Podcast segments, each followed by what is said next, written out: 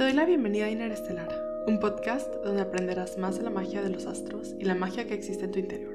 Mi nombre es Andrómeda y hoy me vas a acompañar a visitar las estrellas que hay dentro de ti.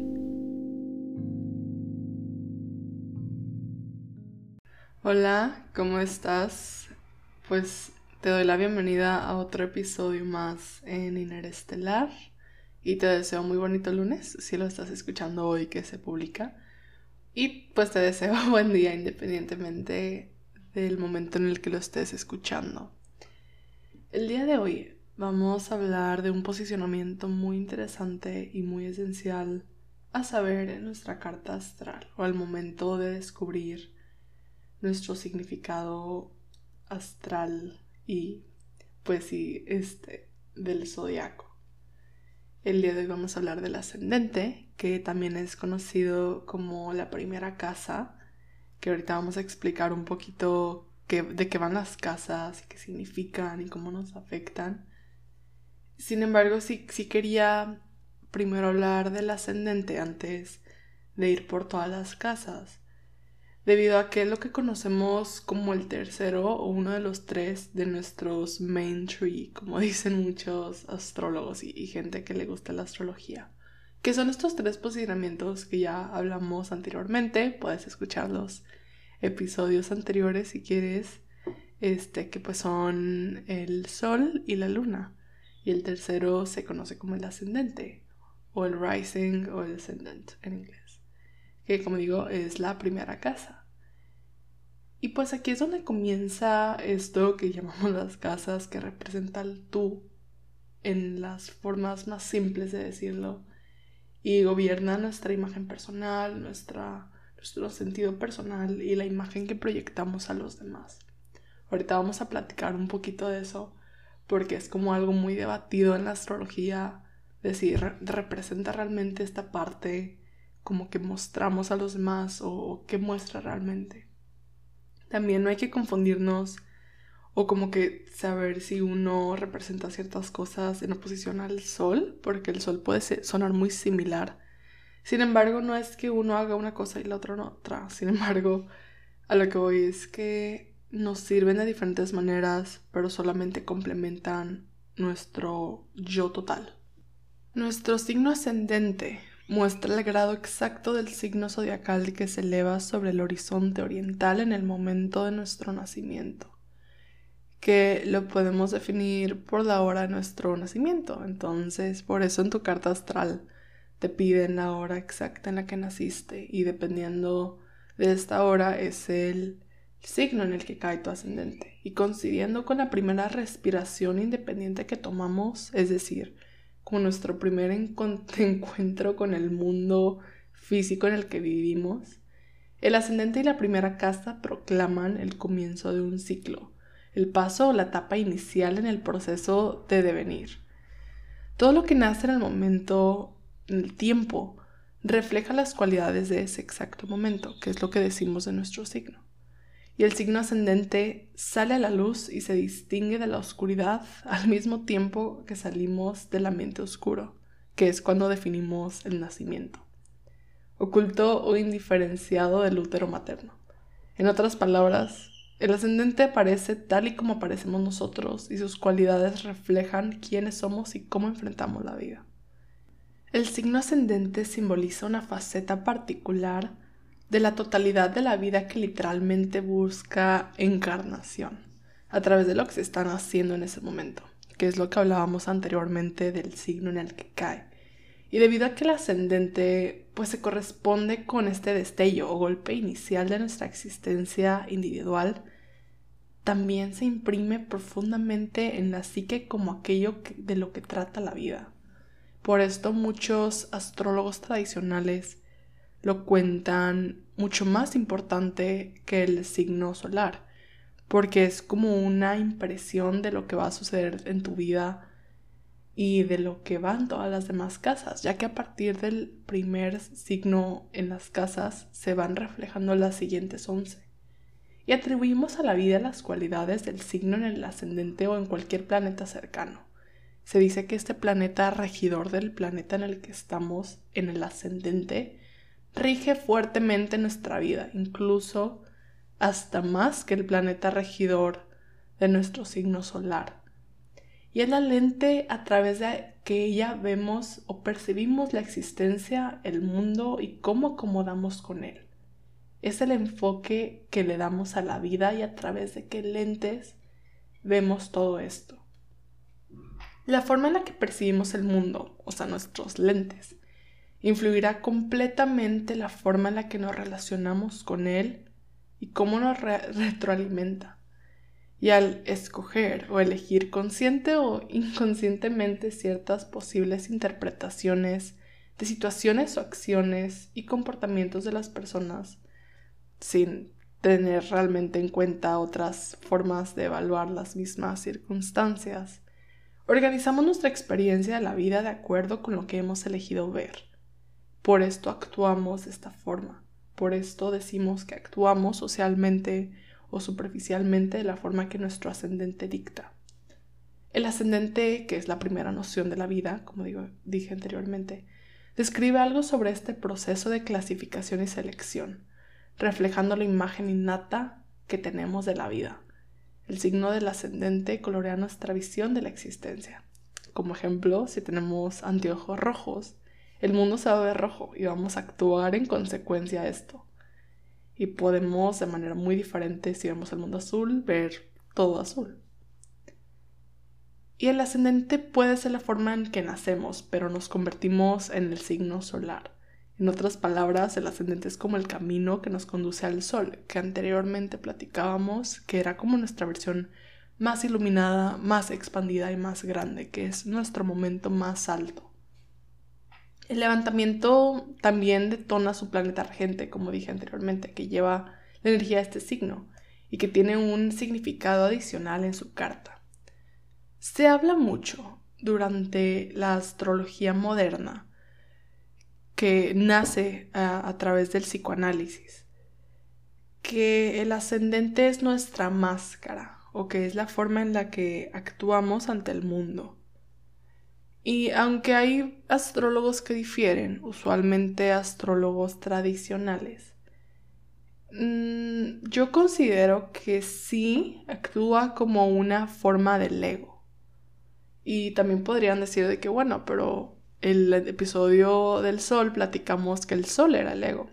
Estoy de acuerdo, sin embargo me gustaría también plantear que hay una forma de ver el ego que es la manera en la que protegemos nuestra alma y nuestro ser en un mundo material. El ego existe para protegernos en un mundo material y tangible en el que vivimos.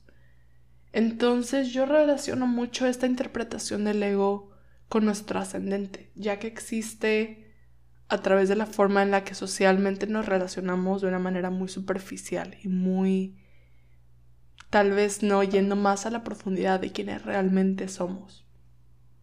Hay otros astrólogos que difieren en este aspecto de que dicta el ascendente. Incluso, como decía, muchos astrólogos tradicionales lo consideran mucho más importante a nuestra personalidad que el signo solar. Por esto mucha gente no resona completamente con su signo solar y otros resonan mucho más con su ascendente. Pero no es en todos los casos. Hay casos de personas que relacionan más su signo solar que su ascendente. Yo, de hecho, soy una de ellas. Sí resono. Sin embargo, no me siento tan Aries, que es donde está mi posicionamiento. Pero también, como siempre decimos, estamos compuestos por toda una carta astral. No solo uno ni tres posicionamientos. Otra cosa muy interesante que dicta el ascendente es nuestra apariencia física, que por esto mucha gente es muy buena leyendo los ascendentes de las personas, aparte de como saber leer la energía de esta persona. Sin embargo, si tienes muy bien estudiadas las características de los ascendentes, es posible que con solo ver a una persona, incluso sin hablar con esta persona, con solo ver su rostro o las facciones de su rostro, podrás identificar en qué ascendente está. Esto lo platicaremos más por mi Instagram, así que si quieres saber un poco más, puedes buscarme como Interestelar, ya que siento que es un poquito más necesario mostrarlo visualmente. También puedes buscar ascendentes en Google de celebridades y te darás cuenta que muchas características del aspecto físico caen en esto. Si quieres descubrir cuál es tu aspecto según tu ascendente, puedes buscar en Google muy fácilmente. Probablemente encuentres las facciones predominantes. Y por eso incluso sería una como razón por la cual a veces no nos parecemos tanto a nuestros padres. Es decir, como que tal vez si no tienen el mismo ascendente que nosotros, pueda que ciertas facciones o ciertos rasgos de nuestra cara se vean un poco diferente. Por ejemplo, yo tengo algo que como que tengo un poquito característico, es que tengo la barbilla un poquito más pronunciada y no es algo tan marcado dentro de mi familia. Mi hermana lo tiene exactamente igual y las dos tenemos nuestro ascendente en Aries y es una característica muy específica y muy marcada en las personas con Aries ascendente, que yo creo que sería como el aspecto donde más se reconoce mi Aries en ascendente. Pero esto también tiene mucho que ver con los grados en la astrología, que es algo que me parece que no hemos platicado en estos episodios. Los grados en la astrología vienen principalmente de que si vemos visualmente, si no pueden imaginarlo, no se preocupen, pueden buscarlo en Google. Es un poco difícil de interpretar visualmente una vez que alguien te lo explica en palabras y no en imágenes. Así que los invito a que busquen en Google. Los grados vienen de esta imagen de que los signos corren en un círculo de 360 grados, donde cada uno de los signos le pertenece 30 grados. Esta teoría viene del astrólogo Nicola Stojanovic, espero no pronunciar muy mal su apellido, y pues habla de esta parte de que cada de estos 30 grados representa algo en tu personalidad o en el arquetipo de tu signo. Dependiendo del posicionamiento del signo en estos grados, de cualquiera de los posicionamientos que haya en tu carta astral, por ejemplo tu ascendente, es cómo actúas en ese signo y cómo lo representas realmente. Si lo tienes en el 0, en el grado más bajo posible de cada signo, si lo tienes en el 0, actúas de una forma muy intuitiva y de un modo muy instintivo, de instintos, que es cuando actuamos muy literal según la descripción de cada signo. Por ejemplo, si tienes tu Aries en tu sol en 0 grados, vas a actuar de la forma donde si buscas la descripción de Aries, vas a actuar de ese modo. Mientras que si estás un poquito más elevado, por ejemplo por el medio, ya va a haber un poco más de madurez. Va a ser como que un equilibrio entre esta madurez y este conocimiento que tal vez inicialmente el signo no tiene, pero todavía hay aspectos donde actúas más intuitivamente y más naturalmente según el arquetipo del signo. Y también según qué tan alto esté, por ejemplo, si está en el 30 o muy cerca del 30, vas a actuar muy maduramente según este signo. Tal vez no desde el inicio, obviamente no nacemos sabiendo todo o no sabemos actuar maduramente desde una temprana edad. Sin embargo, eso significa que tu alma, ya que eso de ahí viene mucho de la teoría de los signos, significa que tu alma ya pasó por cierta madurez. Entonces ya puede practicar más maduramente ese signo. Y te cuento esto principalmente porque no podemos solamente considerar nuestro ascendente por el signo en el que cae. También tenemos que tener en consideración el planeta que rige este signo y el grado, como estos aspectos del ascendente. Por último, me gustaría explicar un poco de las casas en la astrología. Las casas tradicionalmente representan diferentes aspectos en tu vida, que, como digo, la primera casa es lo que dicta el ascendente, y a partir de esta se van contando hacia 12, empezando por el signo de Aries y regido por Marte, que pues es quien rige a Aries, que, como digo, el ascendente representa la apariencia, cómo las otras personas ven tu personalidad, cómo ves tú al mundo. Luego pasamos a la segunda casa, que representa nuestras finanzas, nuestros hábitos de invertir dinero, nuestras posesiones, y este es regido por Tauro y por Venus, que es el planeta que rige Tauro. El tercero habla sobre cómo aprendemos, la escritura, el conocimiento y la comunicación. También cómo nos relacionamos con las personas, que es regido por Géminis y por Mercurio. Cuarto habla de nuestra casa o nuestro hogar, nuestras emociones, y también algo sobre nuestros padres, y cómo sentimos esta seguridad con ellos. Es regida por Cáncer y por la Luna. La quinta casa habla de la creatividad, de cuando tomamos riesgos y también de los hijos, y es regida por Leo. La sexta hablamos del tipo de trabajo y el servicio y como que también nuestra salud, regida por Virgo, anteriormente Sol con Leo, y esta es regida por Virgo y por Mercurio. La séptima, que es la que es opuesta a la primera, es decir, es como dentro del círculo, es el polo opuesto literalmente al primer posicionamiento, nos habla de los demás, en especial en el lado a relaciones y matrimonio y con quién nos vamos a casar en teoría. También eso va más de lo tradicional. Sin embargo, te puede dar mucha información de lo que buscas en la otra persona o lo que estás destinado a buscar en la otra persona. No en todos los casos va a caer en Libra, es regido por Libra y por Venus.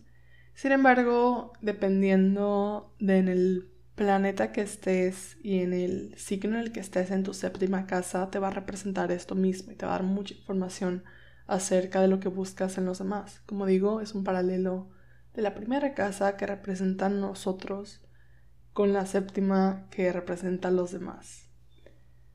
La octava habla de la intimidad, la sexualidad y nuestra naturaleza sexual. También habla como un poquito del legado financiero y como nuestras posesiones heredadas, por así decir. Y es regido por Escorpio, que también es regido tradicionalmente por Marte y modernamente por Plutón. La novena casa habla de la educación y como que creencias, cuando expandes tu conocimiento. Y también habla acerca de como esta filosofía que tenemos de la vida, también la abundancia y la fortuna. Y es regido por Sagitario y Júpiter. La décima casa habla de nuestra carrera, de nuestro ser público y nuestra reputación. También habla mucho como que nuestra motivación y estas partes que mostramos en ámbitos del trabajo y laborales. Y es representada o regida por Capricornio, que es regido por Saturno. Luego tenemos la onceava casa, que habla de nuestros deseos y también sobre este lado de la comunidad y la sociedad y nuestros amigos, que habla también un poco sobre los demás. Está regida por Acuario y tradicionalmente por Saturno y modernamente por Urano.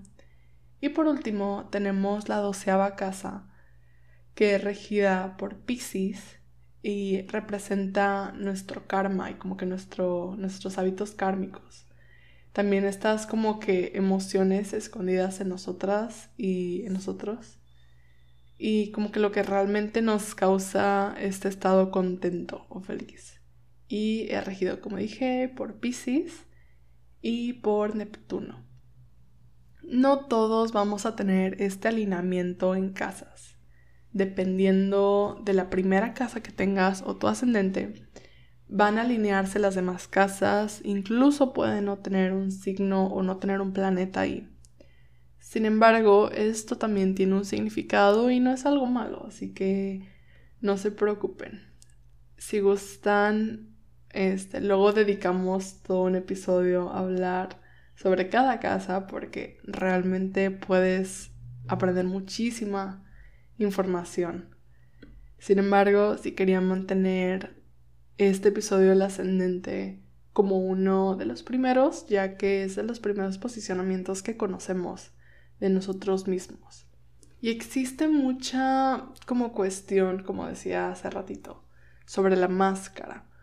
Y creo que tiene mucho que ver con que las personas como que interpretan la máscara como algo negativo o como una parte, como si estuviéramos actuando conscientemente para llegar a un beneficio propio. Sin embargo, es más esta forma en la que actuamos inconscientemente, ya que nos lo dicta el ascendente. Y esta influencia que estamos haciendo en el mundo y que el mundo hace en nosotros.